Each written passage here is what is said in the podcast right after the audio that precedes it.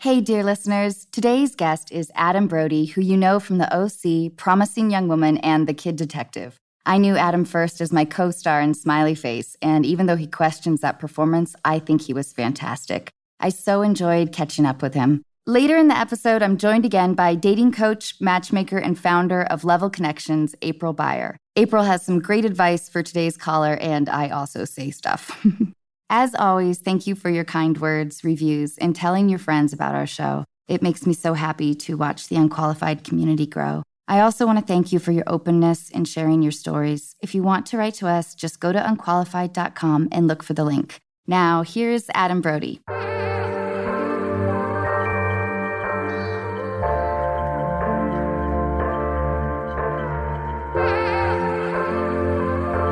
Ladies and gentlemen, you are listening to Unqualified with your host, Anna Faris.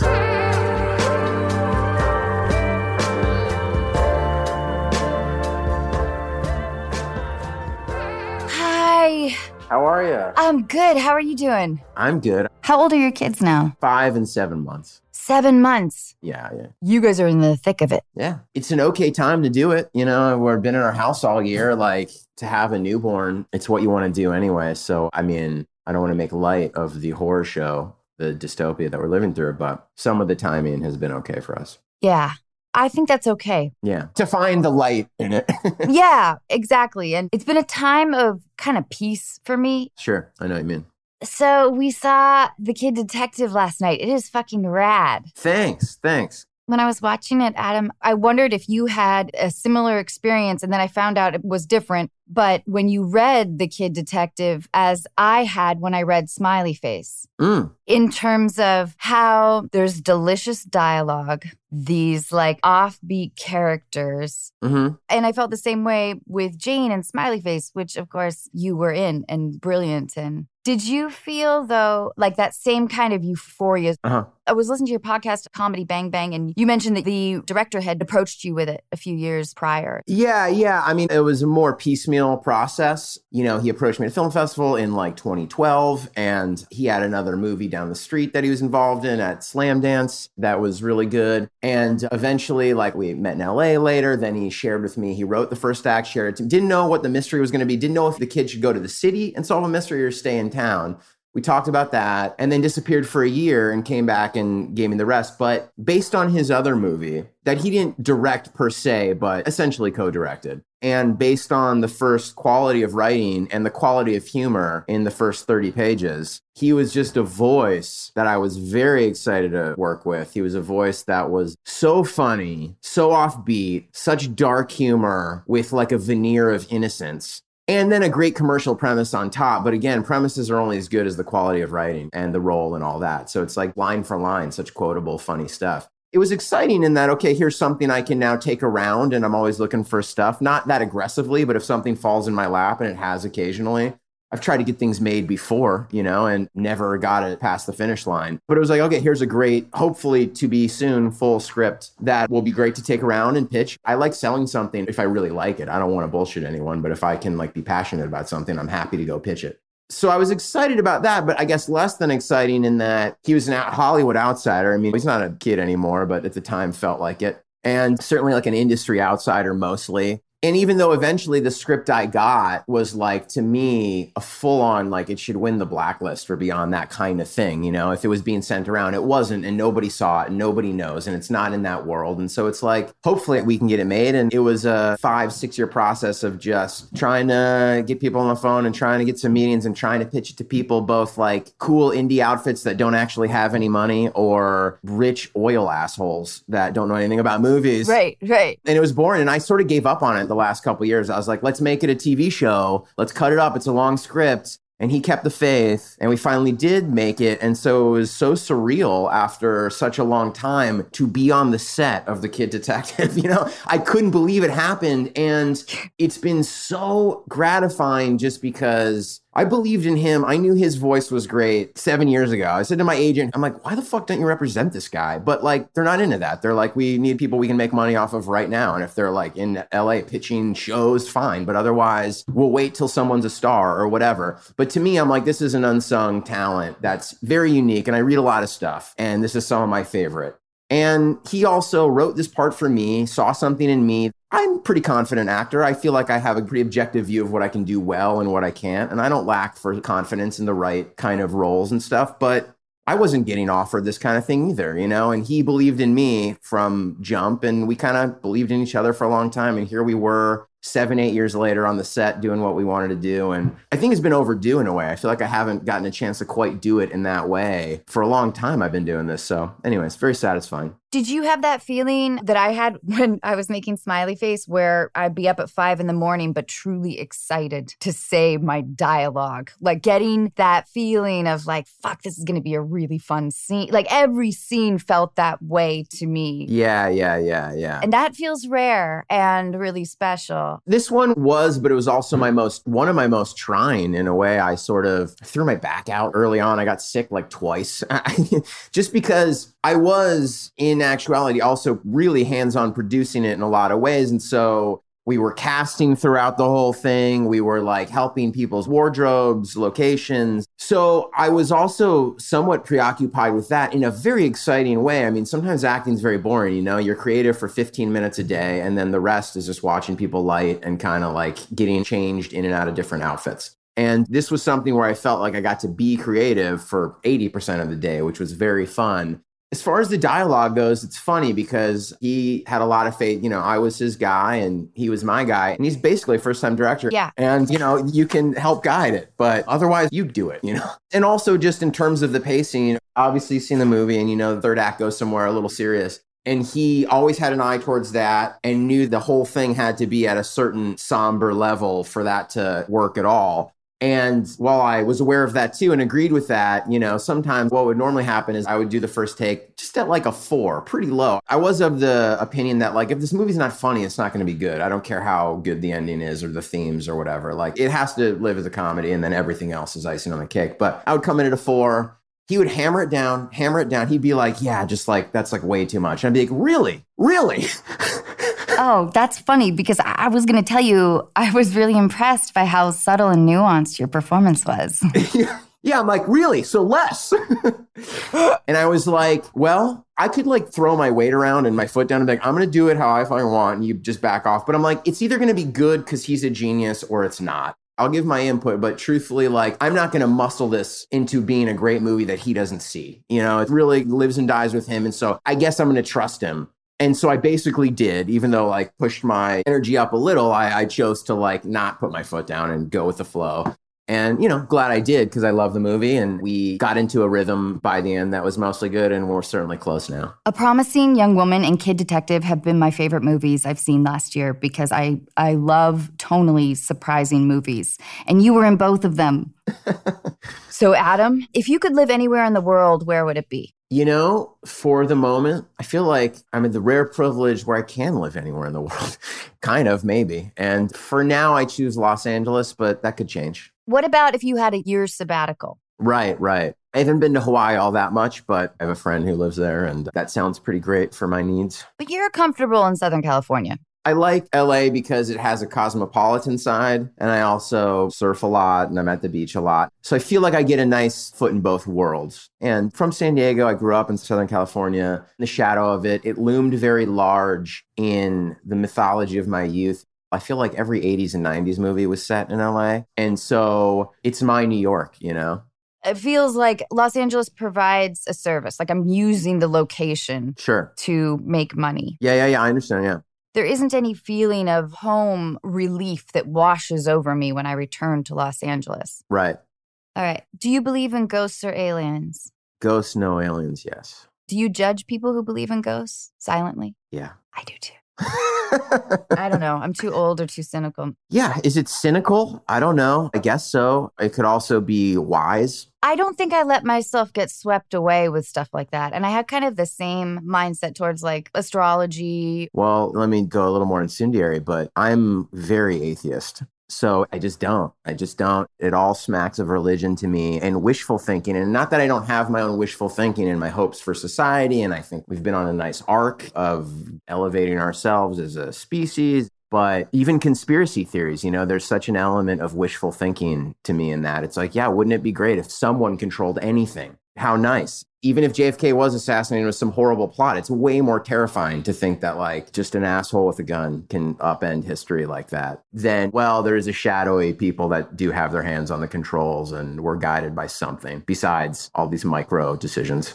My parents are atheists, but they were never overt about it. But I wasn't raised with religion. Same, same. I have a lot of like morbid things around the house. I have a lot of skeletons. And I think that it's because I take comfort in what I believe is the dust that we become. Like, if I can grapple with that idea, somehow the inevitable won't take me by surprise. Yeah, no, I know. I mean, I think that's horror. I think that's being interested in the macabre. And I often think that's true, or I'm just fascinated because it's so terrifying. To me, that's the real problem with life for me that I'm constantly trying to grapple with. My biggest complaint about life is that it ends. I'm always grappling with that. And I wish that I could be religious and I can't force myself to believe anything, you know, but it sounds nice. You know, I'm envious in a way. I wasn't raised with religion, although my parents did make me go to Hebrew school just because they felt guilty and I was bitter about that. But with our daughter, it's funny. It's like we're pretty truthful with her. I mean, she knows that people die and you hopefully live, you know, 100 years, maybe more eventually.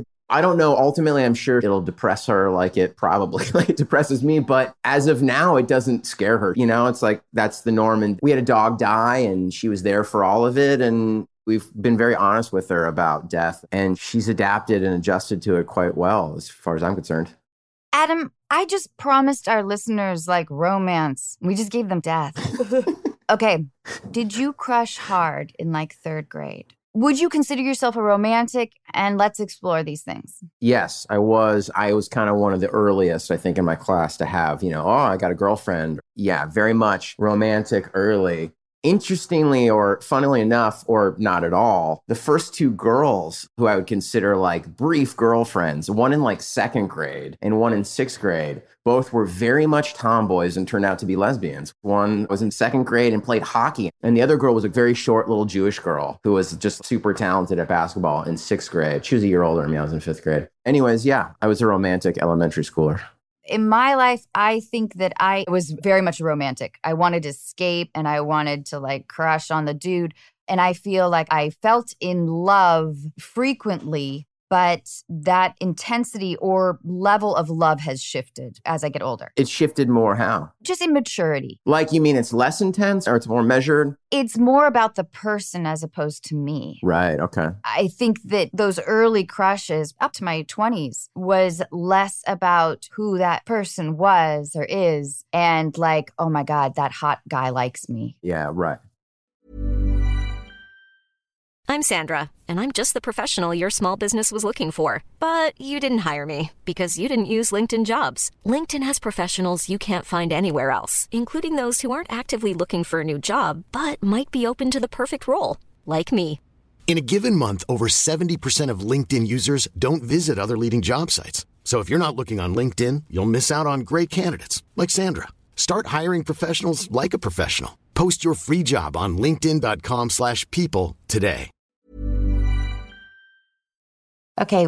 At what age do you feel like you first fell in love? It's hard because love is like this very definitive word that it's love or it's not love. And where I certainly think there's a spectrum, and I don't know, you can get into semantics a little, but like on one hand, this girl that I dated probably for a month, maybe a week, I don't remember now, but like in fifth grade, I was in love with her. Like she broke up with me or, you know, dated someone else and it hurt. Yeah. But I mean, what's love? And I guess I don't have a definition. I just know that as you get older and obviously you know someone more, you know more of the facets of them. And more than that, right. you share a history. Right. That's also what I think differentiates you with someone because there's a lot of people that you might be compatible with on this earth, but it's also like the history and the life you share together that adds up to your love, not just them specifically and only them. It's what you've done together, be it kids, be it family, be it inside jokes. I mean, you could take the love out of it and say best friends too. You know, it's how well you know each other and all the things you share, not just everything that makes this person's DNA. It's the act of sharing a life with someone.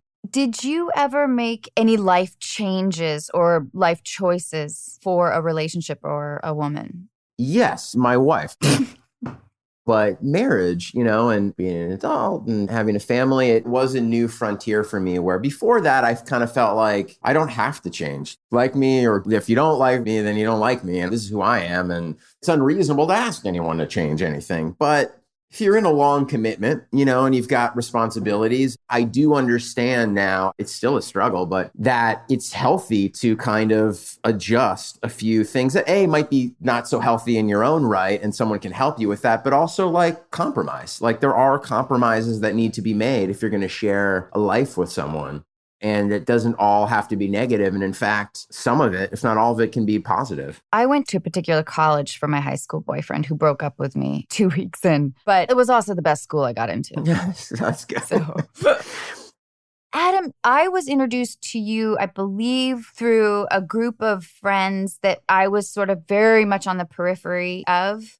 But do you remember those times at all? We don't have to go anywhere with this. Yes, yes. No, no, no. Let's please. Yeah, I do. I remember hanging out at like Veronique's house. Do you remember any of those days? Yes, I remember that. And I think I was hanging out with like MTV's undressed kind of actor crew. I was in a Valley crew, I also might say.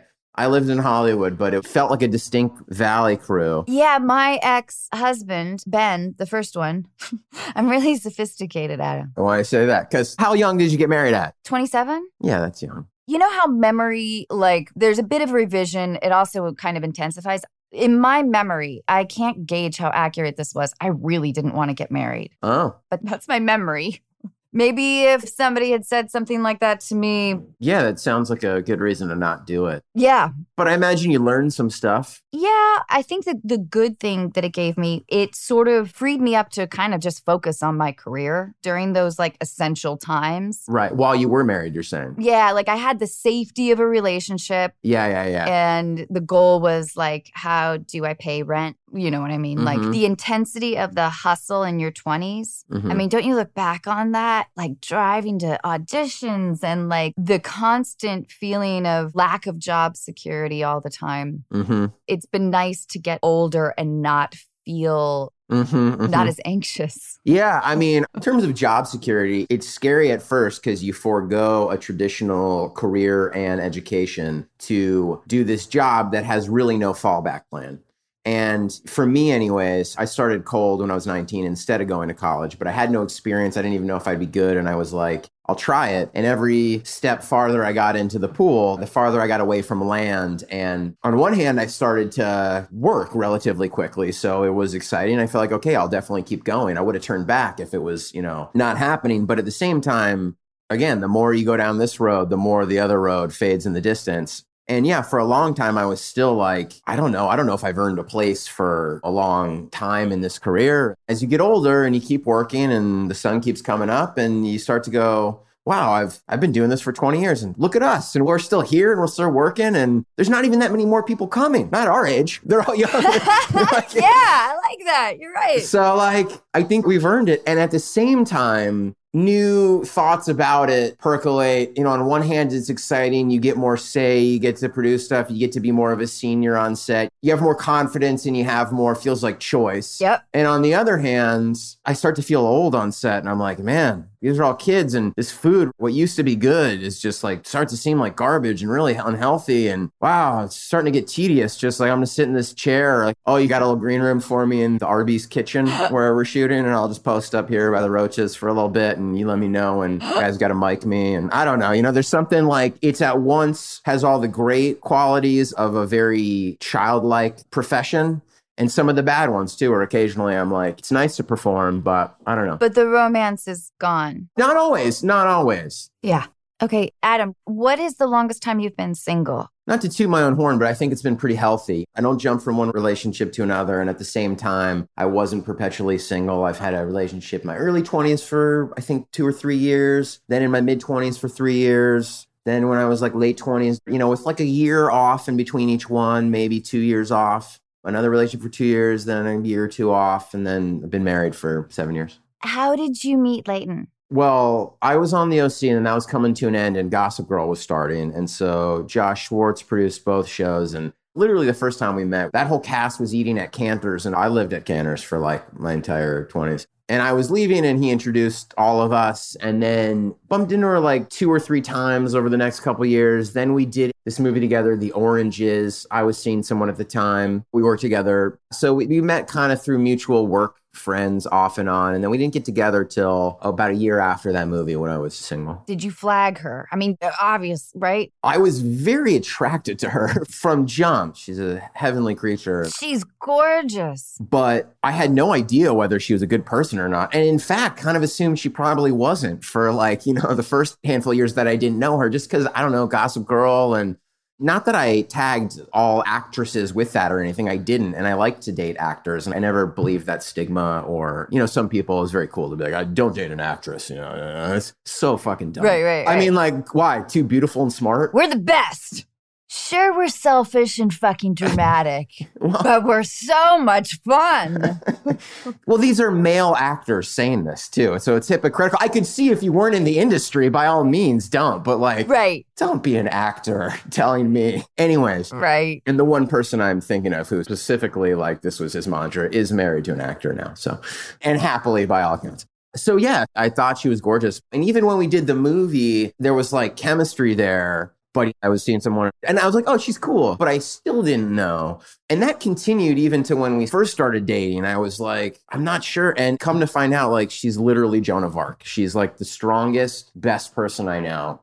She's my moral compass and North Star. And I just can't say enough good things about her character. It's crazy. She's the kind of person where, like, even as a four year old, she would have been perfect. And nobody has a bad thing to say about her. She's never been rude to like a single person in her life, except, and I give her credit for this, paparazzi, where like I'm too self conscious. I wouldn't say rude, but like, you know, people will get her to try and sign some sexy old photo or something that aren't fans, but they pretend to be fans. And forgive me, but it's sort of a bottom feeding thing. I'm just out of self consciousness. I'm like, oh, I need them to like me, so I'll just do it, you know. And she has no problem being like, you can hate me, I don't care. But if you're like a person who's genuine, no genuine person has a single bad thing. To say Adam, I'm really happy for you.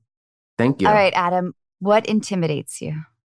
I'd say performing. Not always. Once I'm comfortable and I'm acclimated, then it's really fun, you know, almost in any venue. But I didn't do this job because I thought, like, God, I'm so outgoing. I think most people don't actually. But even though in I want it in the right circumstance, I do, I like attention and all that. But it's intimidating the most when I have the most out of body experiences when I'm backstage and I'm about to get pushed out on a talk show. Completely. And I'm just like, I can't fucking believe I do this for a living. Like, there's a comedian, he's doing his thing, there's a band, there's a crowd, someone else is out there being funny. I'm gonna go do an improv conversation with anecdotes and try and be charming with a comedian who does this for a living. It's gonna be six minutes, lots of people are watching, and I'm backstage and they're gonna go out. And I got people like with the headset on, go follow that tape mark. When they go, they're gonna count you in, you're gonna go have fun. And I always take a breath and go like, I can't believe I do this. This is so not natural for me. Explain your own character. yeah. I like it after I go out and like the first joke lands. And then I do have a nice time. I prefer this. I'd rather talk for an hour. I had to put on an outfit, drive somewhere, do a pre-interview, six minutes. And then there's that embarrassing moment where you really kind of need people to tell you that it went well. yeah, yeah, Yeah. yeah. It always feels a little lackluster. I feel like I was a little flat footed. So that, even though ultimately when I'm out there, most of the time I end up enjoying myself, but right before I'm like, I can't believe it. Whereas I remember Topher Grace at a party randomly and he was saying like, oh yeah, people don't understand, like you kind of alluded to it, but you know, I'm normally playing a character. And for me, that's not true. It's not that I'm so in character when I'm on set. And if you said, if I showed up to set and they're like, you're on in three, two, one, action, like I'd be just as nervous. It's that you can only have nerves for like 30 minutes and then your body can't do it, you know? So if I have enough time to sit around, then my nerves are gone and I can be I comfortable. love that. Okay. What was the best advice you've ever been given? I guess a small thing, but since the election, at my wife's suggestion, has put like a 30 minute Twitter lock on my phone. And I just found that up until the election, I was like, look, I can't do anything else. I just want to watch. It's just, this is for all the marbles and I'm glued to it. And then after, and I don't think like social media is inherently evil. I think there's so much positive that comes from it and it's interesting. And, but for me, so many Republicans are just trolls. It's like, I don't need to go on and spend all day like getting mad at whatever Ted Cruz says. Like, don't give him attention. And so 30 minutes was good. I can still do as much NPR as I want and my blood pressure's, you know, stable. I was going to ask you what your relationship was with social media. I really just do Twitter. I'm fascinated by it. It's interesting. I haven't done Instagram, although it intrigues me, but I know that these are Pandora's box. And once I go, I won't come back. And I was really late to Twitter, but glad to do it. But I do think getting mad at these like conservative troll tweets all day isn't healthy for me, although I'm glad somebody is responding and burning them. But like, I think there's a healthy level. And I don't know. I mean, it's certainly a powerful tool and not an art art form all itself, but there are people who are born to do that, who are the best at that. And funny enough, you know, I've definitely made a conscious decision. My Twitter is literally pretty much organically, either exclusively like political retweets or like I'm pushing a work thing. And that's it. And I've made a semi conscious decision. It happened organically mostly, but like if I think of a joke in the day, I could start tweeting that stuff but then two things might happen. One, as an actor, I'm allowing a level of access. Now that's my medium too. And I feel like, does it take away from the scarcity of my performance, you know, elsewhere? I don't know, probably not, but maybe. And also consideration is like it's cool and I like a lot of people that do it a lot. I follow a lot of funny people that just something happens, they order a churro and then they tweet about the funny churro. I've sort of tried to not let my brain do that yet because then I'm always going to be half in cyberspace too, you know? And I don't know how I feel about that. I know we're only going one way. My wife and I have this argument all the time and, you know, it's fake or whatever. I don't think so, you know? And I think like even Instagram, which I'm not on, but I feel like we're all presenting a facade of who we want people to see too. You don't know inside my mind. And even I don't know certain reaches of my mind. And yes, you're once removed in Instagram and you can have filters and you have more control. But same as if you're writing a script, like your truth kind of bubbles up to the surface no matter how hard you try to say otherwise. Yeah. Hiring for your small business? If you're not looking for professionals on LinkedIn, you're looking in the wrong place. That's like looking for your car keys in a fish tank. LinkedIn helps you hire professionals you can't find anywhere else, even those who aren't actively searching for a new job but might be open to the perfect role. In a given month, over 70% of LinkedIn users don't even visit other leading job sites. So start looking in the right place. With LinkedIn, you can hire professionals like a professional. Post your free job on linkedin.com slash people today.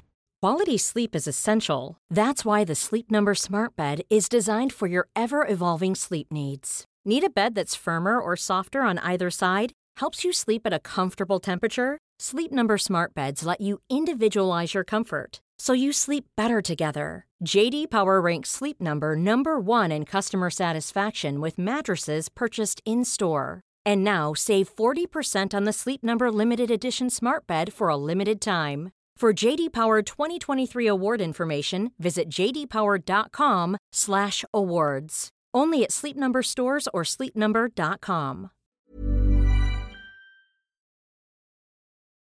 What talent or ability would you most like to have? I would love to be able to read a book in 20 minutes. You do have time to read. I wish.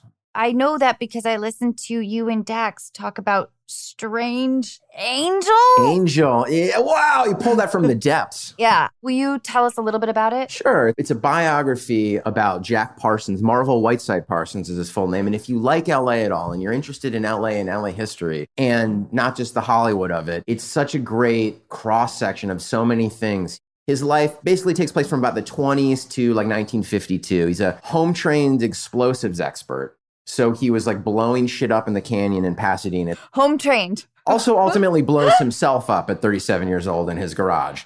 Invented before people even thought rockets could work in space. In an offshoot of Caltech, they weren't allowed on campus, but him and two other people, he invented rocket fuel, and the other people, they invented the canister and essentially invented rockets. So he invented rockets when people didn't even think rockets theoretically could work in space. They ultimately got money to do it through World War II. Anyways, true like punk rock star, home trained scientist, and black sheep. Simultaneously, is very into science fiction. LA is also the hub of American science fiction. Ray Bradbury and Isaac Asimov and Robert Heinlein, L. Ron Hubbard, all these people were hanging out downtown LA. He gets into a black magic thelema, it's called. It's like a sex magic cult, if you will, or just religion or whatever you want to call it. He starts becoming a sort of wizard of that in Pasadena in his house. It's free love, it's sex magic. So he has a wife, but ultimately kind of falls in love or lust with her younger sister. They get married. He's trying to, you know, have tantric like spells. And ultimately, a young L. Ron Hubbard stays with them. L. Ron runs off with his wife, who was previously his old wife's younger sister. Anyways, I had the rights to this, you know, in my mid 20s and tried to make it for a while. It's an expensive movie. Couldn't do it. It's hard to do. And then Ridley Scott's company scooped it up and made it on CBS but I was annoyed because I couldn't even get like in the room. Oh, Adam, I, I, didn't know the story ended like this. Shit. Yeah, yeah, yeah. But regardless, it's the only version of that story, but I wouldn't call it the definitive one. It's still cool. I liked what I saw of it. And it's just a fascinating world. And there you go. Oh, man, I'm embarrassed that I have not read for so long everyone's got different habits. I guarantee you intake just as much good information. You know, I mean, my wife I read more than Leighton, but she listens to more informative, interesting podcasts than I do. So I'm always jealous. I see her walking around and she's got an earbud in, and I'm like, God, that's cool. She's just getting it done. and I wish I had more time to read. I feel like if I really carved it out, but no, I fight to read 30 minutes a day. I certainly am on my phone reading stuff on my phone. I'd like to just sit down and read a book an hour a day. I used to with kids, certainly with quarantine, harder to come by, but it happens. Yeah. What is a trait you dislike in others? It's the trait that I dislike most in myself. I don't think I suffer from it terribly, but just when somebody isn't a good listener and when conversations get too one sided, obviously this is a podcast and an interview but in general i try to have very well-rounded two-sided conversations with people and i know some people that are extraordinarily bad at that. We are in an industry of self-absorption. Yeah it's self-absorbed but it's also like oh you're an accountant. Okay well let me ask you and you can go down that rabbit hole and all professions are interesting in some way or another but everyone's seen a movie and has an opinion on that. So it's a very easy one for everyone to talk about and people tend to be curious. And so it's nice and I like answering questions about it. I'm never bothered. I'm always like flattered and enjoy hearing myself talk, but it's something that I don't want to do to an obnoxious degree. Adam, this isn't one of my regular questions, but did you have a fun time making smiley face with me? You know, well, I'll tell you the truth. oh no. Listen, you're lovely. Here we are, and we're lovely. We had the same managers at the time. That's how I got that job. And Greg was nice. I remember feeling like two things. One, while the movie is awesome and you're awesome in it, and it's just happened to me before, I'm in a good movie and I just happen to hate my performance. You're so great. What are you talking about? I appreciate it. I'm not a fan of that one. And it's not that I'm never a fan of, I am hypercritical, but I've been happy with stuff I've done. And that's one where I don't know, it just didn't Adam, you got to watch it again. Uh, you know, it's been well over a decade, so maybe I will. You got to watch it again. I should say it again. It's been a long time. We play off of each other really well. I'm convinced that your memory would be revised because I loved acting with you. I loved making that movie. Oh, well, I hope we get to do it more. And I, I, did love acting with you. And, you know, I really like the movie. And that's kind of what hurts about it. Like, I really like it. I feel the same way about Mr. and Mrs. Smith. I have a small part in that. The movie is awesome, has always been awesome. And I just like kind of cover my eyes with that. Well, in my experience, it's really hard to come into a movie. Like, I had a small role in Lost in Translation, had a really small role in Brokeback Mountain. Yeah, but you're so good in those. But I felt that out of syncness that you get when a movie's been shooting for mm-hmm, a minute. Mm-hmm. You're not quite sure, like the tone. I remember in Lost in Translation, we shot my scenes like the very last week in Tokyo. Mm-hmm. And I was like, I'm the loudest thing these people have ever heard. I'm fucking this all up. I was just really intimidated and felt that I was really fucking up the movie because Scarlett and Giovanni, like their tone when you spoke about Kid Detective. Sure, of course. Yeah. But that's what's so great about you in that. Well, I'm hoping that you'll have the same feeling. Maybe. Yeah. And, you know, sometimes I'm always, you know, yes, what's intimidating? Or we're talking about talk shows. I feel the same way about going on a set for a day or two. Yeah. You're walking into a party, you don't know everyone. Let's run it. Let's put it on its feet. And everyone's looking, and you're like, I guess this is how I'm going to do it. And you're debuting it for yourself and like a hundred people. But I've also walked into those situations and been like, I just saved this thing or whatever, you know, not quite, but like you can just tell it's working and everyone's excited by what you're doing right away. And then again, other times not so much. I will give it a rewatch because I always liked the movie. You should. I think all of our beats are pretty great. I'm very biased, but there's this beat where you're like threatening me. Yeah. Jane is like, or what? Like, you're going to break my legs or something? Yeah. And you're like, no, I'm not going to fucking break your legs. And I'm like, well, what then? And you say, like, I don't know, maybe I'll take your furniture or something. Yeah, yeah. You're fantastic. I did not do that justice, but please check it out. No, you did. I'm sure you did it better than I did, but I will. And the lines are good. No argument with the lines. All right. On what occasion do you lie? Or do you lie? I mean, I would say to a fault, maybe, and not because I'm righteous, but because in a way I'm self conscious. Sometimes the more honorable way is to lie. And I can't not say what I think. I can't not spill my guts. I can't not talk a bunch of shit right away. So, so and so came over. How was it? Well, I mean, you know, it's pretty complicated. I mean, the guy's a fucking asshole or whatever, you know, and, and it's like sometimes take the high road. And so, in the negative sense, I don't lie enough. All right. When have you thrown caution to the wind? pretty cautious person, you know? I mean, again, I think like as a performer, there's a leap of faith you just take. You just, all right, I'm gonna go out there and just start dancing. And that always blows my mind as I'm about to do it because it doesn't seem like ingrained in who I am at all. And it always feels like a challenge every time unless it's a very low stakes situation, in which case I'm supremely confident. I always think about right before somebody calls action, being a baseball player, stepping up to the plate. Mm-hmm. Mm-hmm. You're on your own Mhm. and the pressure's on, Mhm. and you kind of don't have a fucking choice at that point. There's a feeling of specific aloneness, Yeah. Yeah. even though you're in a team.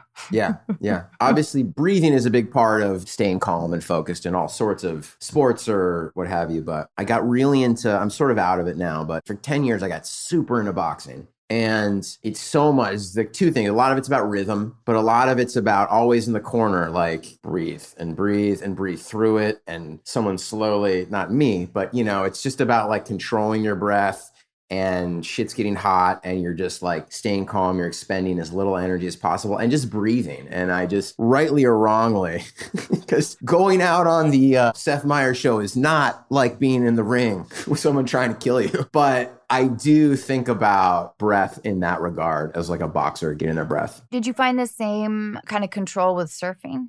Yes, not so much surfing as much as like surviving out. You know, if it gets a little heavy, big waves coming at you, you're going to go under for a minute. It's like you've got to breathe. And the real thing about surfing that's even a little different and spooky is like giving up control for a minute.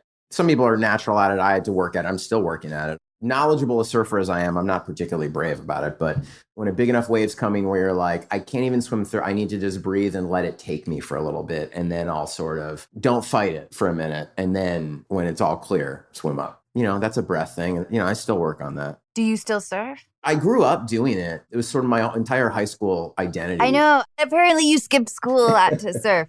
Yeah, I mean, I slept through all of high school because I was just surfing. And then my dad and I had a terrible relationship through high school because of it. Are you close with your dad now? Yeah, I'm close with both my parents. He was always like, God damn it, Adam. He was just a grump in high school. I blame him.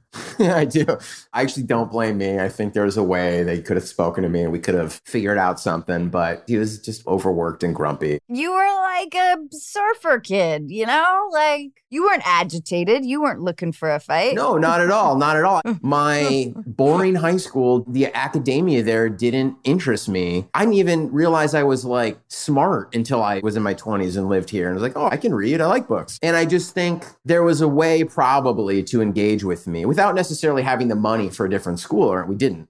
But like, I think there was a way to engage and find some common ground. It's generational too. You know, I mean, anyways, do I surf now? I do a lot now. I didn't for like all of my 20s and half of my 30s and then kind of picked it back up in my mid 30s again and now it's like great my two like lives have dovetailed and it's a nice work life balance. I'm not a strong enough swimmer. The ocean doesn't make me comfortable.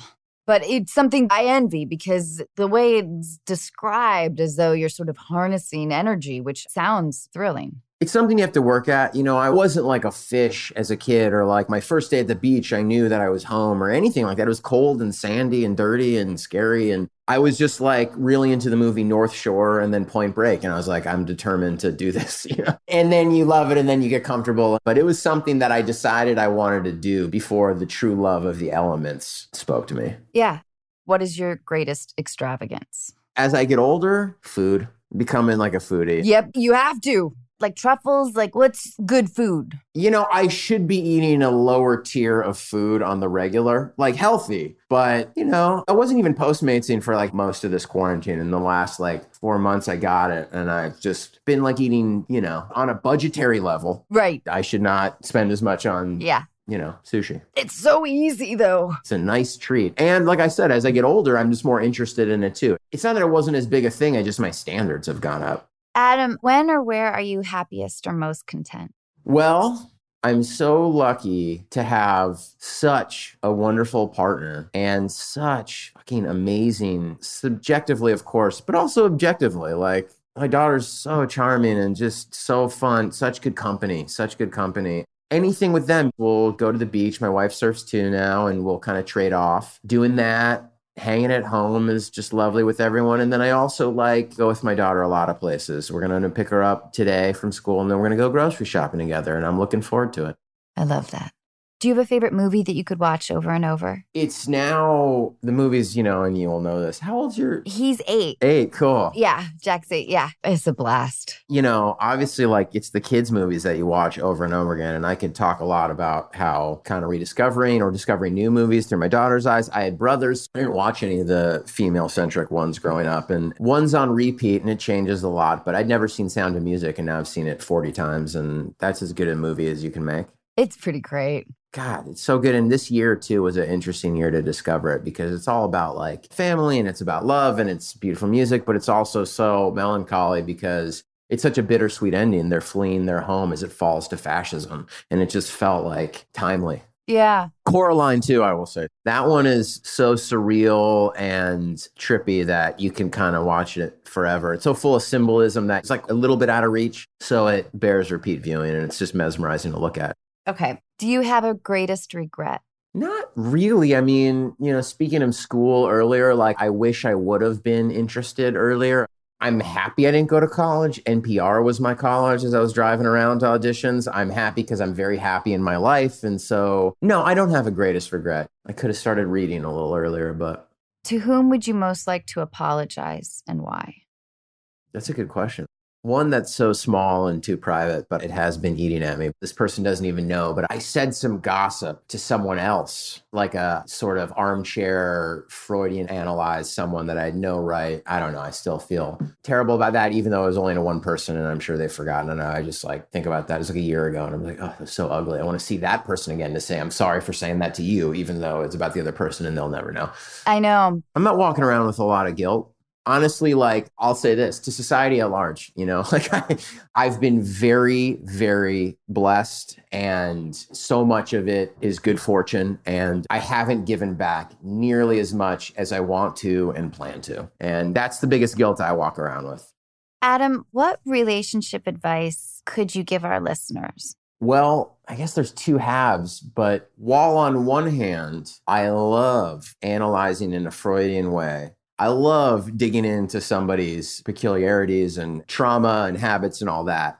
But I think that at the same time, a lot of people, and this is maybe unromantic or maybe just like harsh, but a lot of times people overanalyze relationships because they maybe have trouble sometimes facing the truth that that person just doesn't love them as much or the other person just doesn't love or isn't attracted to enough or you know it's like often i find it's a little simpler. And i see this a lot in fiction and in movies where someone broke the character's heart and it's not just for them to get over that. It's really the journey is for them to realize that they never loved that person in the first place. In the end they're like oh wait i guess i only love that person because i thought it was what i was supposed to do I was so caught up in trying to be this person that I was in love, but I'm not even in love with that person anyway. Yay. You know? And it's like, no, sometimes you're in love with someone and they are not in love with you. And you got to swallow that and find someone who appreciates you. And that's most of it. Yeah, You know, and it hurts. it hurts. It's an ego blow, but you know, Yep. Adam, do you have guilty pleasures reality television wise? Yeah, a few years ago now, but we did like three, four seasons of The Bachelor Bachelorette. It was certainly a guilty pleasure and it was enjoyable. And then it obviously it's repetitious. The thing I don't understand about that show, and I guess they know what they're doing, but it's weird. Like the magic of it is how bland it is. Which like creeps me out because it's like I understand they might not be the most interesting people, but everyone's interesting and everyone's got some peculiarities. And you're on a helicopter going to a mountaintop, like somebody farted, somebody like said something interesting, and you literally cut any bit of personality out of it that happened organically to just stick to your the five lines of the show for 20 seasons. Are you here for the right reasons? You're really opening up. I really think I'm starting to fall. Yeah. Yeah. The It- vagary. It's crazy. It's like we're only talking in the most primary colors and that's it. And I don't want to. Mm. And to whitewash it of all personality is, it gives me the creeps. Adam, I'm a fan of it. I find it fascinating how the player feels interchangeable, of course. Hmm And it feels like 90% of the participants are vulnerable to the very emotional experience, Yeah, yeah, yeah. regardless Yes. of the players. hmm That will fascinate me to no end, I think, for the rest of time. I say get back on that horse, Adam. Uh, yeah, you know, I got to move on, but you should move on. You really should. But other guilty pleasures, it started as a guilty pleasure and then it got serious. But we did two different NXIVM documentaries, the cult ones. And it started as guilty because, like, we've seen a lot of cult stuff. We know, you know, some of this is just like trauma porn. But then you get involved and there's a lot of real stuff. There's a lot of real footage of the guy who's like awful and hysterical. Has a stranger ever changed your life? One time surfing, the only time I ever thought I think I might be drowning, I was like 15. You know, there's this thing you could do called ditching your board, where like if a big wave comes and you don't want to hang on your board and go under it, you can just like let your board go, but you have a leash and you swim under it. And I did, and my leash broke, my board went in, and then I'm out there. I'm sure it wasn't even big. I was just little and not particularly strong swimmer, nor was I like particularly calm. I remember sort of giving up a little, not like I'm going to die now, but just like I don't think I can swim anymore. I, I'm just going to sit here. And I waved my arm, and this other long haired guy seemed like a man at the time, probably was 21, but maybe he was 30. I don't know. Paddled over and brought me in, possibly saved my life. I thanked him. And then two weeks later, I was walking by. I saw him like against a wall, changing into his wetsuit. He was like, "Oh, there's the guy who saved my life," and I was like, "Oh, I can see his balls." And then I was like, You saw the testicles of your hero. yeah, that's right. Adam, what do you think is the meaning of life? I can make it very primal and say just to survive, feeding your body calories as long as you can. Being an atheist. But I would also say that that coincides with, fortunately, making the world a better place and making it more equitable and giving people more freedom. It's not a coincidence to me that, yes, we broad strokes have become more moral and more civilized. But it's also because greater cooperation breeds greater food for everyone. We gain in power as we cooperate on larger and larger levels. And that's why, back to social media and stuff, while it has frightening elements and the future is very frightening and terrifying because it's changing so rapidly, the power of the hive mind, you know, it's how these like social revolutions have been able to rip through society. I almost feel like it's like a bug getting fixed. It happens online. You know, our society just like gets an update, upgrade in like a year or a month and will only happen faster and faster. But, anyways, I guess all to say, leaving the place better than you found it and striving for yourself and everyone happiness, health, and freedom and equality. And I think all that stuff just fortunately goes hand in hand. As an atheist, do you resent that a lot of people believe that morality is tied to religion? I don't resent anyone's individual belief, but I do resent, and I watch a lot of Bill Maher, and I hate so much of his takes on so many things. Nowadays, especially, I think he's like two generations behind. I just think he's like Bob Hope now. But I do appreciate on an intellectual level him going, why can't anyone talk about religion on an intellectual level? The fact that, like, we don't even have, to my knowledge, like an atheist senator. Joe Biden's the only one who probably could have won in part because he's the only one saying praise Jesus, you know? And like, as just intellectually as a species trying to figure out how are we going to feed everyone? How are we going to give everyone longer life and more freedom and ensure that this planet works and is more renewable? And we've got to still cater to To pay service to the obligation that we've put on our leaders. I don't mean to finish your sentence. please, please. No, but I think that's where you're going, right? That we have to spend energy honoring very strong beliefs that a lot of people have that Yeah. don't always feel particularly relevant to practical issues. And in fact, where I start to take a little issue with, and I know this is literally blasphemous, and I know that there's still probably more religious people than not, even in America. I'm all for practicing and believing whatever you want, but I do think you can have cognitive dissonance and you can believe something that's not inherently science based. There's plenty of devout religious scientists, you know, I guess, maybe not plenty, but a lot. and then you can go have an analytical debate about molecules, but I just wish we didn't have to cater to it so much because it doesn't feel to me particularly helpful in today's problems. And I find that I have, was taught, and can teach plenty good morality without religion. And while I do understand there's a lot of good things, it's community, tradition, there's rich mythology, there's art, there's a lot to admire.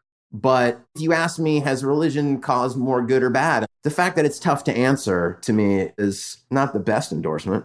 What do you crave more of? Yeah, I mean, very existential, and it's back to my atheist nature. But I mean, the biggest downer about not believing in an afterlife is that this is it. And I think I'll always want more. And I would say that one of the things that makes me the happiest about getting older, and I want to see where the world goes. I'm very curious, and I think we're changing so fast that it's very exciting. Yeah. I know 2050 is not going to look anything like this. You know, hopefully I'll be alive to see it. But having kids is like the thing that makes getting older exciting. You know, there's nothing I want to see besides what the world looks like. I don't want to like be 60 years old. But what's exciting about being 60 is that my daughter will be, I'm not going to do math, 25. And that's thrilling. And so, you know, I'll always, I'm assuming, want longer life. I do look forward to watching my kids grow up. This is connected in an odd way, but you really get a kick out of like watching the rover landing on Mars. Like, I love the idea that fuck, we tried. I mean, I didn't do shit, but the effort of answering our questions, we're still striving and I imagine that's just a part of humanity. And that is exciting to me. That gives me a feeling of optimism. Like when we spoke earlier about aliens, I love that, you know, at some point, maybe this earth will be discovered and the effort put into an attempt to communicate, an attempt to seek knowledge. That excites me. That makes me proud. Yeah, I get so discouraged. And again, you can go on Twitter and just be like, this is unbelievable. And I hate that we're always having to like drag the back of the class forward. And I feel like all the real ideas are over here and being discussed, but then got to tailor it to the stragglers. But lo and behold, we've been moving the ball forward as a species this entire time, and it should continue even if ecological disaster strikes and even if 90% of the world dies the technology and the knowledge that we've acquired will live on. And I don't think it'll be like, well, back to the Stone Ages. I think it'll roughly pick up right where it left off. And like I said, I'm so excited. I hope I get to be around for the next 50 plus years because it's going to be a lot more radical than the last 50 years. And that was pretty heavy too. I love that. Hey, Adam, I can't thank you enough. Will you please watch our scenes in Smiley Face? I will. Okay. Adam, thanks again. Truly. Thanks. This was so fun. Yeah. Appreciate it. Bye, Adam. Bye bye. Here's a cool fact a crocodile can't stick out its tongue. Another cool fact you can get short term health insurance for a month or just under a year in some states. United Healthcare short term insurance plans are designed for people who are between jobs, coming off their parents' plan, or turning a side hustle into a full time gig. Underwritten by Golden Rule Insurance Company, they offer flexible, budget friendly coverage with access to a nationwide network of doctors and hospitals. Get more cool facts about United Healthcare short term plans at uh1.com. Hey, it's Paige DeSorbo from Giggly Squad. High quality fashion without the price tag? Say hello to Quince. I'm snagging high end essentials like cozy cashmere sweaters, sleek leather jackets, fine jewelry, and so much more. With Quince being 50 to 80% less than similar brands. And they partner with factories that prioritize safe, ethical, and responsible manufacturing. I love that. Luxury quality within reach. Go to quince.com slash style to get free shipping and 365 day returns on your next order. Quince.com slash style.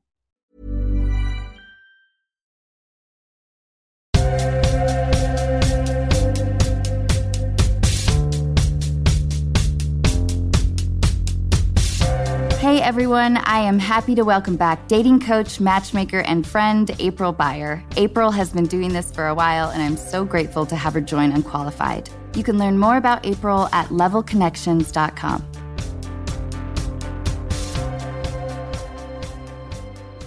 Hi, April. Hi, Anna. It's so good to be here. All right, let's call Ashley. Hey, how are you? I'm okay. This is April. April is a dating expert, coach, and matchmaker. She's the creator of the game changing online dating and introduction service level. So she's fantastic. Ashley, thank you for doing this. Will you tell us what's happening? So, my partner and I have been together for about five years now. And in the last probably six or seven months, I just feel comfortable. And comfortable is good, but I feel like I love him, but I'm not in love with him anymore. And we got engaged in 2019, and the wedding's at the end of this year. And I'm kind of grappling with how do I deal with this feeling? Do I just go with it? I wonder if you would be analyzing your relationship like this if it weren't for the upcoming wedding. Yeah, it happens a lot. The engagement in the old days was for a different reason it is now. And I think the way we have to look at engagement now is trying something on at a deeper level. You have not yet committed to the marriage. You have committed to engagement, to work on a plan for marriage but you have the ability to move on. And I think I'd love to ask you what if you go for it? Like, fast forward 10, 15, 20 years, are you in the right relationship? That's the thing I'm having a hard time with. He is someone I love so deeply, and he's such a big part of my life. But I don't know if he's the romantic partner that I need for the rest of my life. I view it now as a stronger move to break off an engagement. And what really resonates about your letter to me is that you write, I don't want to hurt him, but I don't feel like he can be okay on his own without me. That speaks so much to me. He doesn't know how to function in life. He doesn't know how to make a dentist appointment. He doesn't know how to, like, and he loves me so much because he needs me so much. I'm worried, Ashley, that I'm also weighing heavy with my own experience in this situation. I appreciate the perspective, though, getting someone else's view from when they've gone through that and kind of making that decision, because that's one of the sides of weighing it is what outcome am I looking at and how is this going to work? I'm not scared of divorce per se. Your life just gets so intertwined together. And it's how do I redo this? How do I start taking it all apart? Ashley, do you mind my asking how old you are? I just turned 30. April, I don't know. What are your thoughts about this as a whole? Well, you know, you said you actually don't mind divorce, but you're also hyper aware that you're combining family. There is a pressure at your age. All of your friends are starting to get married, they're starting to family plan. And unfortunately, we see a lot of people on the other side of that 15 years in, and they're dividing up their assets and their kids but I don't even want to talk about that. I'm most interested in asking you what you love about him because you also said you're afraid he can't exist without you, but you also kind of said that about you. Like you said, I don't know if I want to know my life without him in it. So, can you share more with us about him, what you love about him? I love what a good person he is. And I love how deeply he cares for everyone and what time and respect he puts to everything in his life. And there's so much that he does that I just, I care so deeply about. And I love him as a person. But it's trying to grapple with the, the loss of attraction, the loss of that spark that really kind of draws you to someone. He's someone that I could picture for the rest of my life as my best friend, but I don't know how that is going to translate romantically.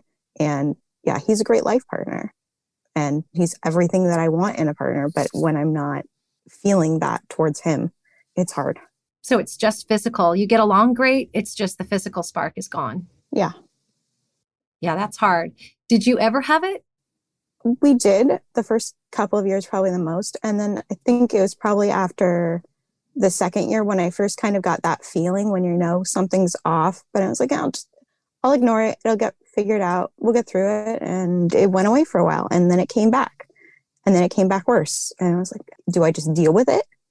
No, hon. No, not at all. When we first meet somebody, there's a guarantee that we're physically attracted, right? If we're going to see somebody again, that means we've done a buy in on, like, I find you physically attractive. So if it fades, we got to connect it back to something else because his looks haven't changed. So you're saying the physical thing is gone. So as women, when our physical spark goes away, it's deeper than just the look. It's something else that's wrong in the relationship. And I think as women, we feel it, right? Like we feel it in our bodies. We know exactly what's going on. Elvis has left the building when we no longer want to kiss and want to be intimate with someone. And you have to listen to that. I would love to figure out how to tie this back to what is missing for the chemical spark. My perspective is that between this last year and the pressure of marriage anyway, I think it's kind of hard to gauge things right now. I mean, you're young. Maybe it's still like a desiring of other life experiences. I don't know. I mean, this last year has definitely been hard. You're kind of forced together even more so. And it's that loss of your individuality because everything you do is together. And with getting engaged in 2019, like everything right after that was all wedding planning and there was really no time to think. And then at the start of last year, we bought a house together. And then all of a sudden, we were stuck inside together and everything was paused. Now I'm just here with my thoughts. And it's all I'm thinking about. You know, Ashley, a lot of people have gotten together during COVID and a lot of people have parted. You know, a lot of people said there's going to be a lot of uh, pandemic babies, Anna. and I was like, yeah, there's going to be some pandemic babies, but there's going to be a lot of pandemic divorces too. You know, it's like you're sitting on the couch with this person that you're with all the time and you don't have the outlets that you once had the travel and the friends and the going out and you're looking at each other going, Who the heck are you? And who am I? And is this what I want? We've all, by the way, to make you feel a little bit better, we've all had like some serious evaluation of our own lives and marriages. And my husband's still around, but I'm getting the feeling, and this is just totally an intuitive hit, that you feel like physical spark and connection is down on the list of priority and you're feeling guilt and shame for ending the relationship over something you think is superficial. Very much so. So, what we have to do is we have to tie it together to something that you think is real and important. And then once you do that, you're going to have an easier path for a graceful exit. You don't want to tell your friends and family and him and his family, this isn't going to work because I just wasn't attracted. There's always more to that. Because unless he completely changed his looks. No. Okay. he didn't get like a big mustache or anything. It is deeper. And as a woman entering into your 30s, which is such massive growth time, you've got to figure that out. So you should figure out what you love about him and what isn't working for you. Stop talking about the attraction because that's not helping you make your decision. And you have to make this decision soon okay, let's say you take the path of, I want to postpone this. I'm not quite sure, honey, where I'm at right now.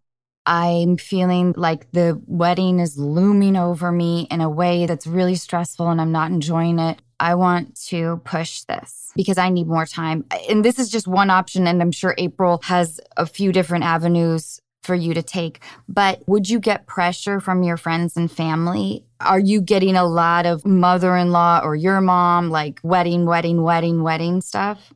I'm getting a fair bit, but it's probably one of the few perks of COVID is that everything's gotten pushed. Our wedding actually got pushed once already. And so postponing, I don't think would be that hard to do. We'd lose a couple deposits, but if it made things easier for me, I think I could definitely do that. And it's something I have thought about. The question becomes more so, am I just pushing it down the line? Anna's right. You could put a pin in this. It's okay to kick the can down the road because of this time. Here's what I like with guys I like to get their buy in on stuff. So we're trying to create, you know, the three of us are sitting here, we're trying to create the solution and figure out how to help you. But I'm a big fan of going back to the guy, back to your guy, and saying, something's up. I don't know if it's the year that we've all had or the pressure of the wedding date, but something is kind of amiss in me and I'm trying to get my brain around it. Do you feel it? Because Ashley, guaranteed, when you're not inspired by somebody, they can feel it. They may not talk about it, but they know. They're just avoiding it. Because if you're not happy in it and you're not excited and lit to see him, why would he want to marry you? If you love him, why would you want to put him in a position of marrying a woman that doesn't get excited about being his wife? Yeah. And I think it's another long conversation we need to have, and it will definitely be coming up soon. And I think it's a good idea to postpone. I've been in relationships where I feel like the person, like we talked about, like really needs me. And that is a burden. That's really hard, especially when I was trying to build my career. And especially during your 20s and into your 30s, you have to prioritize yourself. You have to kind of be selfish if you want to achieve, at least for me, the goals that I wanted to achieve. And that was really hard. And it drove me further and further from the person. That neediness and that feeling of like, shit, he's going to be late again for that thing. Like I found myself in more of a parental role, which is horrible, but it's in the realm of the partner needing more from me than I needed from them. That made me feel really stuck. And I didn't feel very courageous.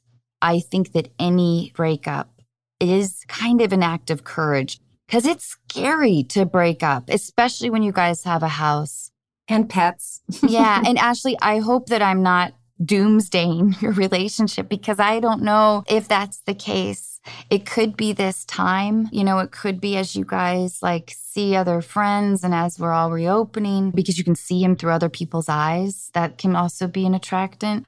April, what are your thoughts on these things? I mean, to me, it sounds like Ashley wants to break up and needs the courage, but I also don't want to be seed planting yeah. There are people that come along in our lives that we think should be our life partner. And they can be a soulmate and not be your husband or wife. I think what's really going on is that you guys are family. You guys are connected. You guys have like a soulmate thing. And what I would love to tell you to take some pressure off your shoulders is the bond, the friendship, because it sounds like you guys are friends, which is why the chemistry is watered down. Normally, that feeling doesn't happen until long time into a marriage. And by the way, people do become best friends when they start to have a family. That's what it's meant to do. And that's why people hike, take a hike at the end of their marriage, like, we don't have chemistry anymore.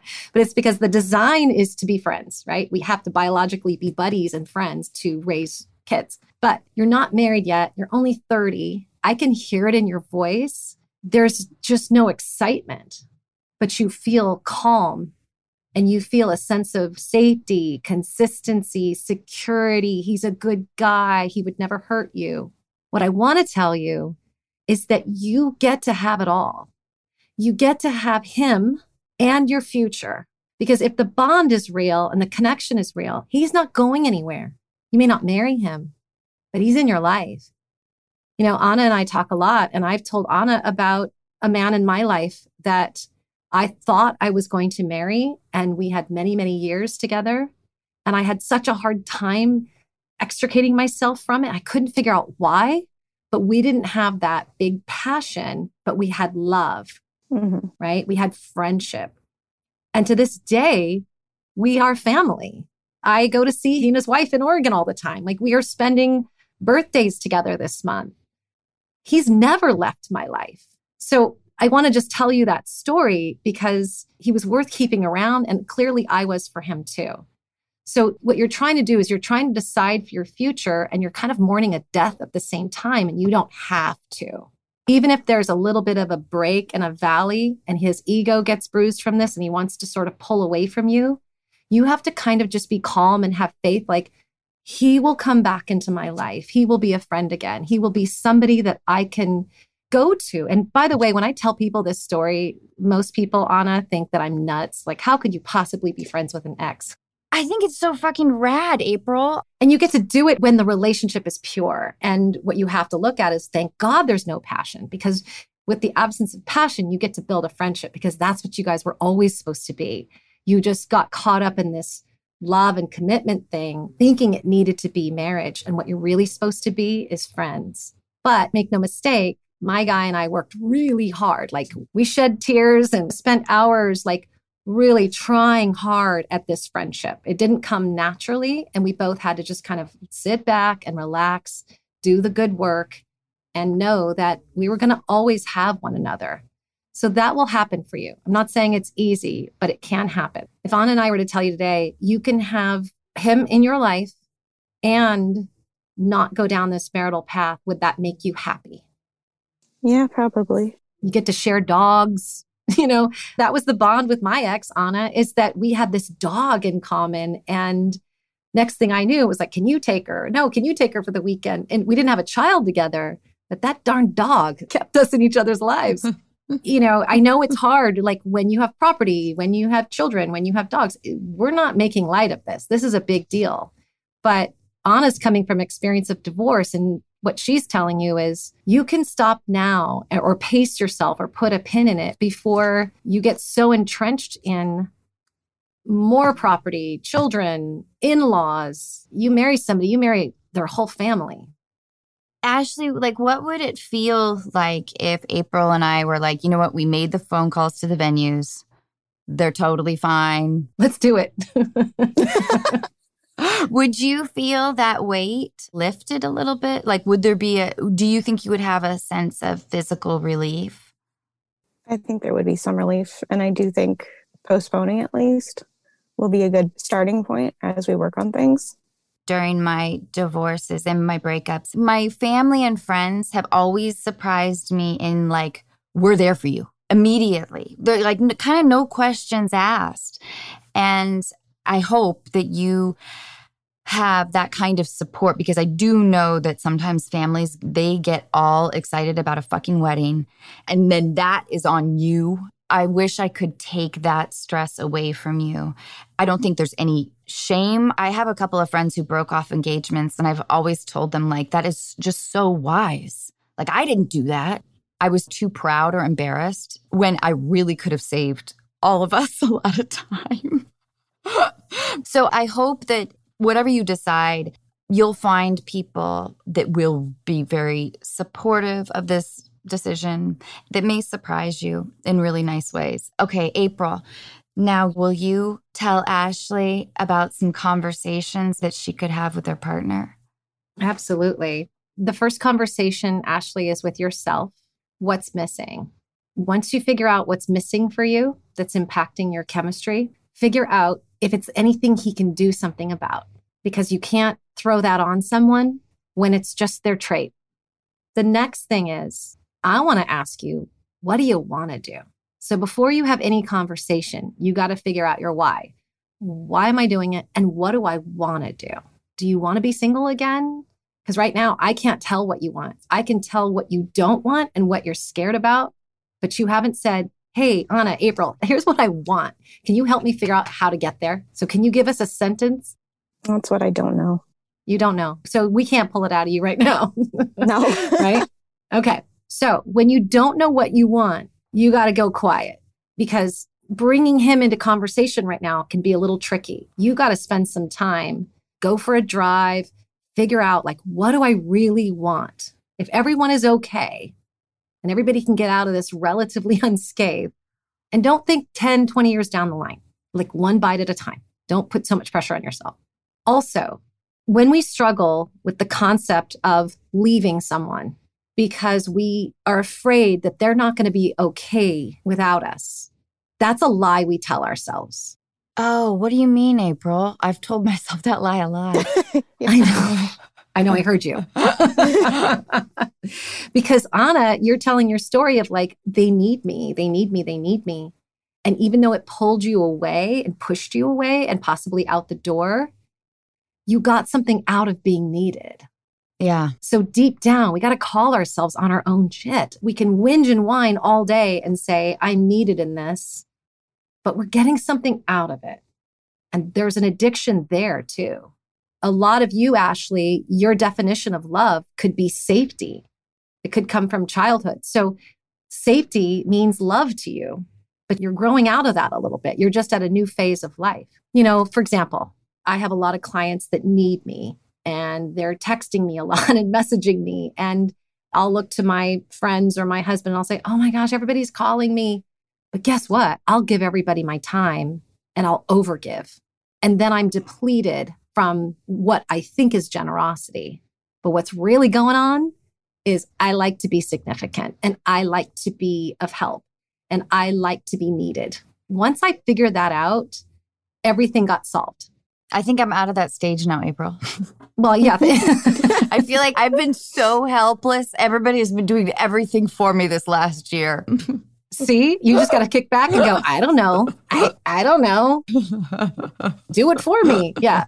So, does that make sense, Ashley? Because I think you like the safety and the security, and you say that he won't be okay without you. But I think you have to also look back at yourself and put the mirror in front of your face and say, wait a minute, I'm getting something out of this too. I like being the glue. I like being needed. I like somebody relying on me. And what you said earlier about his safety, stability, consistency, anybody who has those kinds of traits will always be okay. He's going to be a thousand percent fine. That was something that I learned. Yeah, they were fine. but they always are. I mean, this is men we're talking about. Even like on a first date that I set up, guys will always get really sad when I have to go back and say, you know, she wasn't interested and here's why. And I've got to kind of take care of them emotionally they're cranky and they're upset for about 24 hours. And then 48 hours later, it's like, who else you got? so he will be fine. If his life was a mess and you were the glue, then I could understand. And even more so, you'd have to go. Mm-hmm. But I think the conversation you should be having is first with yourself. What do you want? Forget about him for a second. What do you want?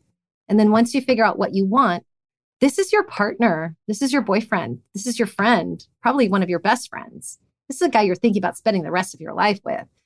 If you can't go to him and get his input on this, then you definitely shouldn't be getting married because marriage requires absolute transparency. I do think it's hard to gauge after this year of confinement. I almost want to give Ashley like a a couple of months to examine that. And in the meantime, maybe you can tell your partner all of the things of this last year makes me not look forward to our wedding. I need to push it or postpone it. What do you think, April? Like, how does that practical conversation work? Just like that. Honestly, it's that easy because I think you're right. Let's not underestimate what we're all going through that we all have like this general malaise right now. So maybe making big, powerful decisions is not appropriate. That's why we're kind of telling you to kick the can. It's not disingenuous as much as it, it's like something is going on. I need to figure out if this is just sort of what's been going on in our world or if it's us. And I think it's better if we just put a pin in this for now and take a step back I'm not leaving you because that's too sharp of a turn, by the way. I don't believe in cutting your nose off to spite your face. Like, because I think what happens when, when we make like radical shifts, we hurt ourselves. Let's just baby step it. I love Anna's advice about just saying, like, we're not going to make any powerful decisions. Let's just slow it up, take the date off the calendar, and then honestly wrap everything with what do you think? That's great advice. Well, I took your advice on it and I just put a button. See, now I'm bummed because I'm not needed. oh, you are April. Oh my God. Okay. Everything I say, I feel like I've learned a little bit. I've learned things from you so much. But Ashley, how do you anticipate his reaction if you said, I need to have more normalcy in my life? And there isn't any rush. There's never a rush to get married. It's the most important decision you'll make, and time is only beneficial. How do you anticipate his reaction? Will he be in shock? Do you think he has an inkling? We've talked about it a little bit already, just me trying to explain that I'm trying to understand my own feelings right now. And I think he would want to talk about it a bit, but I do think he'd be understanding. And I think with everything that's been going on, especially in the last year, time is not an issue. We have lots of it. So let's take a little bit more. Because I think sometimes, too, the stress of the engagement it's just a lot of pressure. And you're about to enter your 30s, which is a great decade. I got divorced when I turned 30, and I got divorced again when I turned 40. so that's what those decades are for. Does he get pressure from his family in terms of the wedding? Will he say, My mom's going to be upset or Oh, my yeah. dad? Okay. Yeah, I think his parents would be understanding. They're very excited for it, as are mine, but they'd understand we want to take a little bit more time. I think that's so wise. And I think you can tell them it's been a year of confinement. It should be a fun anticipation. If your partner says to you, everyone's going to be so disappointed or anything, it's not about them. It really isn't. This is about you too. It's a fun day for them, it's not their lives. I think I found out later, a lot of people in my life were like, what? No, we never thought you should have married Great. yeah. right. Tell me now. Yeah. yeah. I would just recommend postponing it. If your partner says, Well, when do you think? When will you be ready? Or when do you want to do that? I would say that is just something I can't gauge yet. I want the world to reemerge again. You know, maybe Ashley, you have hit a little bit of a mild depression too with the circumstances. And maybe you can say, I just need time. April, what do you think? Is that good language to use in terms of postponing? A hundred percent. But I also think you need to use we more often than you use I. That's how you get buy-in and collaboration. And you get him to have his own sense of responsibility of this relationship. Because would you want to be with somebody if they were calling us today and saying, just not feeling it anymore? Would you want that person in your life? Letting go of people is a gift. It's not selfish, it's a gift. Like, let them go so that they can be that person in someone else's eyes. So, I love everything Anna is saying. I love the the framing of it. I would include we. What do you think we should do? And also tapping into your own sense of loving comfort, making a break for your need of comfort because your need of comfort is it's not just you being a people pleaser, it's also you feel comfortable in this space being this person and knowing that you're going to be okay without him too.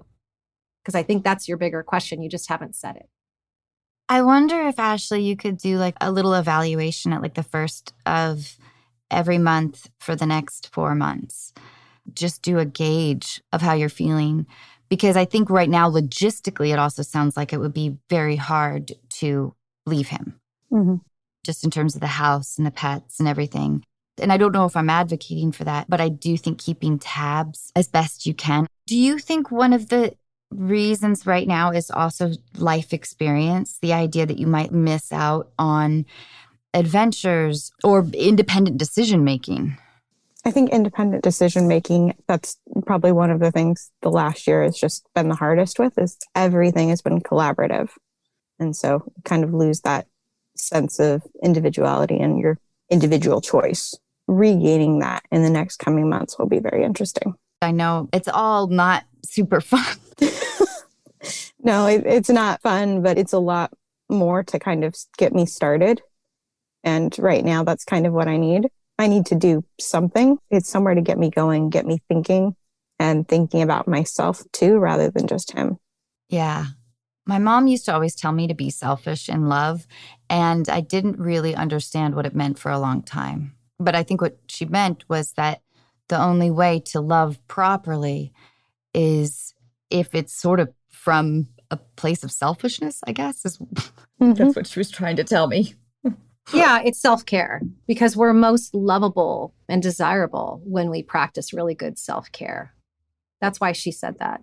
It's different from being selfish. At the top of all of this, you said that you just weren't kind of interested in him that way. The attraction kind of had waned. But what you're really missing is your individuality at a time where you need that.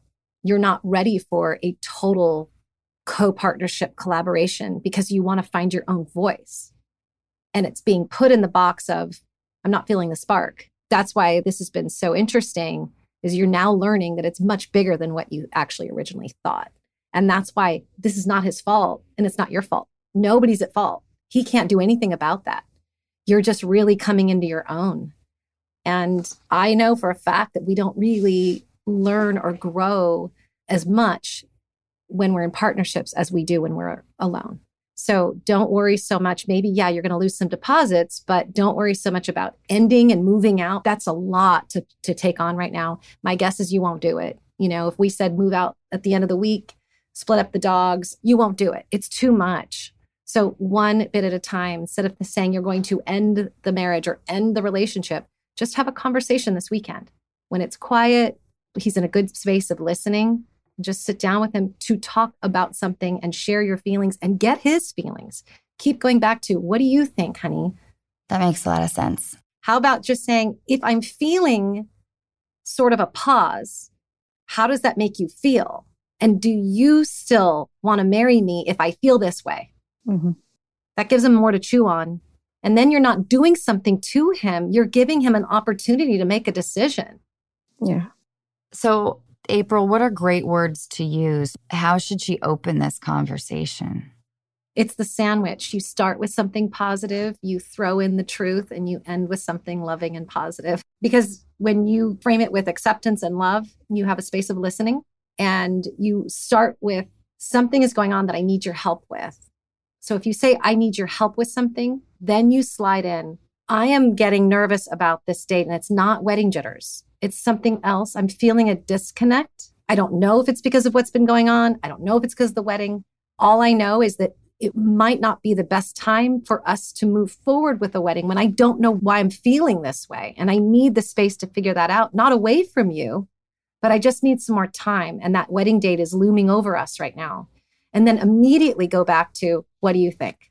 As you listen to this, what are you what's going through your head as I'm telling you this?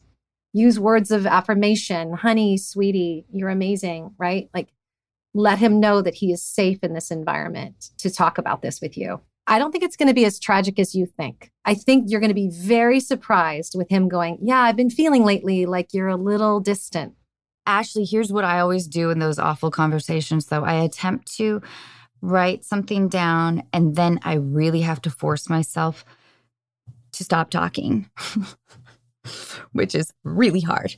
What do they say in sales? You, you go to buy a car and the guy says, well, your lease payment is going to be $7.99 a month. And then they, they're trained to slide it over to you and not try to defend the price. They're trained to slide that paperwork over to you with your lease rate. And then they're supposed to sit back and zip it. In sales, the first person who speaks loses. So if you want to get his buy in, like say it and then come up for air and stop and literally force yourself to stop. That's great advice, Anna. Thanks. Oh, well, I do it all the time. I will say, What do you think? And then I'll just ramble on about some fucking story in college or something. I don't know. I'm sure this feels like such a heavy weight on you right now. It sounds like you can't really escape thinking about it. Yeah, it's kind of like when you've got your fingers in a Chinese finger trap and you keep pulling at it and the more you pull, the tighter it gets, and you can't quite figure out how to get out of it. It's that feeling. Wow. That's definitely not somebody who should walk down the aisle in September. You should be absolutely jumping up and down right now. Yeah. This is not the time to get married. It is hard, but it's only because it's still a mystery. You're holding the space and container for too many people the vendors, your guy, your family, his family, your friends, his friends. Like just hold the space and container for yourself and stop there. We know that everybody's going to rally around you, just like Anna's friends did when they were like, Yeah, we never thought you should have married him. You're going to get more support than you actually know right now because you're just in your head. You got to get it out of your mouth, get it out into the real world. You'll be very surprised and delighted by how much support you've got. And it takes a lot of strength to have this conversation. And it will continue, like, you know, with family and stuff. But it is so much better than you walking down the aisle feeling like how you're feeling right now. I really admire my friends that broke off engagements because I think at the time it is harder than getting a divorce, but it's so much better for you to be proactive at this stage. Having that voice that you're ignoring, I guess. God, I don't envy you, but I'm really proud of you. Thank you. I really am. Like, I wish I had had um, the kind of courage to ask for some outside advice and outside thoughts. I never did. I just like suppressed and I was like, yep, I'm getting married. Just too proud, I guess, or maybe just not communicative enough. Thank you so much for your help, both of you. I appreciate it. I wish I could be like, no, you're in love, Ashley. I wish it were that easy. yeah. Well, you love, you're just not in love, and you get to have him in your life as long as you want him. I'm not only proud of you, like Anna was saying, but I'm excited for you. I'm excited for this next stage and evolution of this relationship because the wheels are already set in motion, right? What is to be is already happening. You're just trying to catch up to what is. So stop thinking that you're doing everything. It's already been designed and that you are going to be okay. He's going to be okay. And my intuition is telling me you guys are going to be in each other's lives for a very, very long time. So let's not mourn a death and a divorce and a separation. Let's not do it all at the same time. Let's look forward to what is going to happen with you guys and how fulfilling this is going to be. At some point, you're going to end up with the person that absolutely lights you up from within, and you deserve that. Very much so, yeah. Uh, so, Ashley, though, just to reiterate baby steps. Yes. Step number one small sandwich conversation. And all you're doing right now is pushing the date. I do want to be careful about how you phrase things with your partner. Not pushing the date because then there's more expectation yeah. and then there's more anger. See, this is the kind this is the kind of trouble I get myself into. you don't want to push the date because then it really will get pushed and then you're going to have a lot of anxiety. You want to Yeah. just pause on getting married. Oh, Ashley, I wish I could give you a hug. I can I can feel your sadness. I can feel you're just like it's like you're not fully breathing. yeah. Thank you both for your help. Oh, you're emotional. Sorry, it was a hard conversation. Oh, it's okay. Uh, Ashley, I'm really sorry. You know, this is where I'm not going to get woo woo, but honestly, this is where faith and trust comes in. Sometimes you just have to know that it's going to be okay, even if you don't have any signs that it is. Mhm. Just sort of borrow our confidence right now. You're going to be great. When you finally do get married to him or someone else, I can officiate. Anna can officiate. I'll be the one on the dance floor making a complete jerk out of myself. It'll be great. Thank you both so much for your help. I really, really appreciate it. Ashley, I love you and I really am honored that you shared all this personal stuff with us. Thank you. Yeah, you got this, Ashley. Thank you so much. Have a good one. Ashley. April, as usual, you're fantastic. I love you. No, I love you back. Thank you so much, and I will see you next time. We'll see you next time. All right, bye, April. Bye.